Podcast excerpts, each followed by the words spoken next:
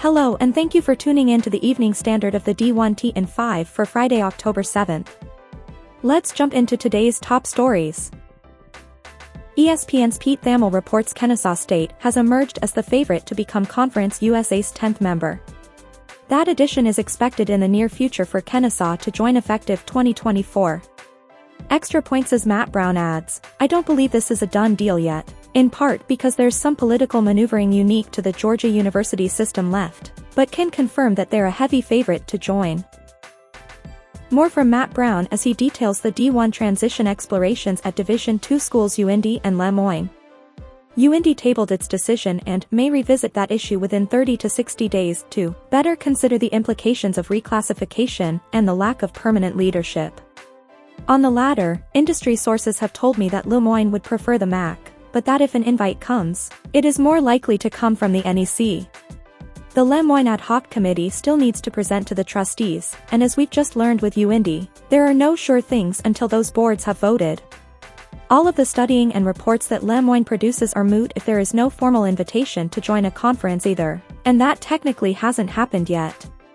But in my opinion, I think it is fair to say that this is trending in the direction of an eventual D1 reclassification.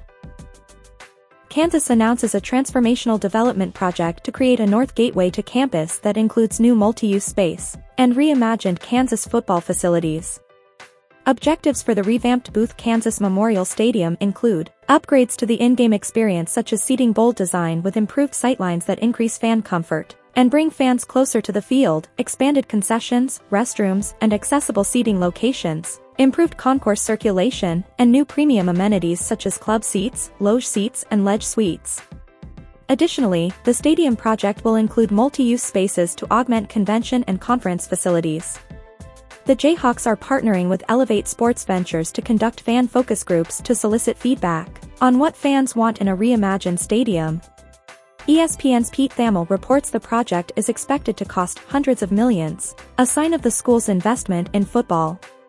It will include renovation of the football complex and a modernization of 102-year-old stadium. Construction to begin early 23. Texas and Oklahoma have begun cursory discussions with the city of Dallas and the Texas State Fair about making improvements to the Cotton Bowl. The Red River rivalry contract ends in 2025, and Sooners AD Joe Castiglione notes, The conversations we've had with the State Fair have been good. There hasn't been any pressure to make any final decisions at this stage. The Dallas Morning News's Chuck Carlton and Everton Bailey Jr. report city officials are also optimistic, especially if voters approve a November 8 proposition for a 2% increase in hotel occupancy taxes. As much as 20% of the $1.5 billion expected from that increase could go toward renovating six venues at Fair Park. Both Castiglione and Longhorns AD Chris Del Conte expressed they don't have a must-do list of improvements and each touched on common concerns. Items likely to be discussed include everything from entrances and exits to concourses to suites to ADA access to food offerings to the restrooms. With over $55 million in Power 5 football buyouts accounted for so far this season, the Knight Commission and former MLB CFO Jonathan Mariner propose a model for stunting the escalating payouts, per the Washington Post's Liz Clarke.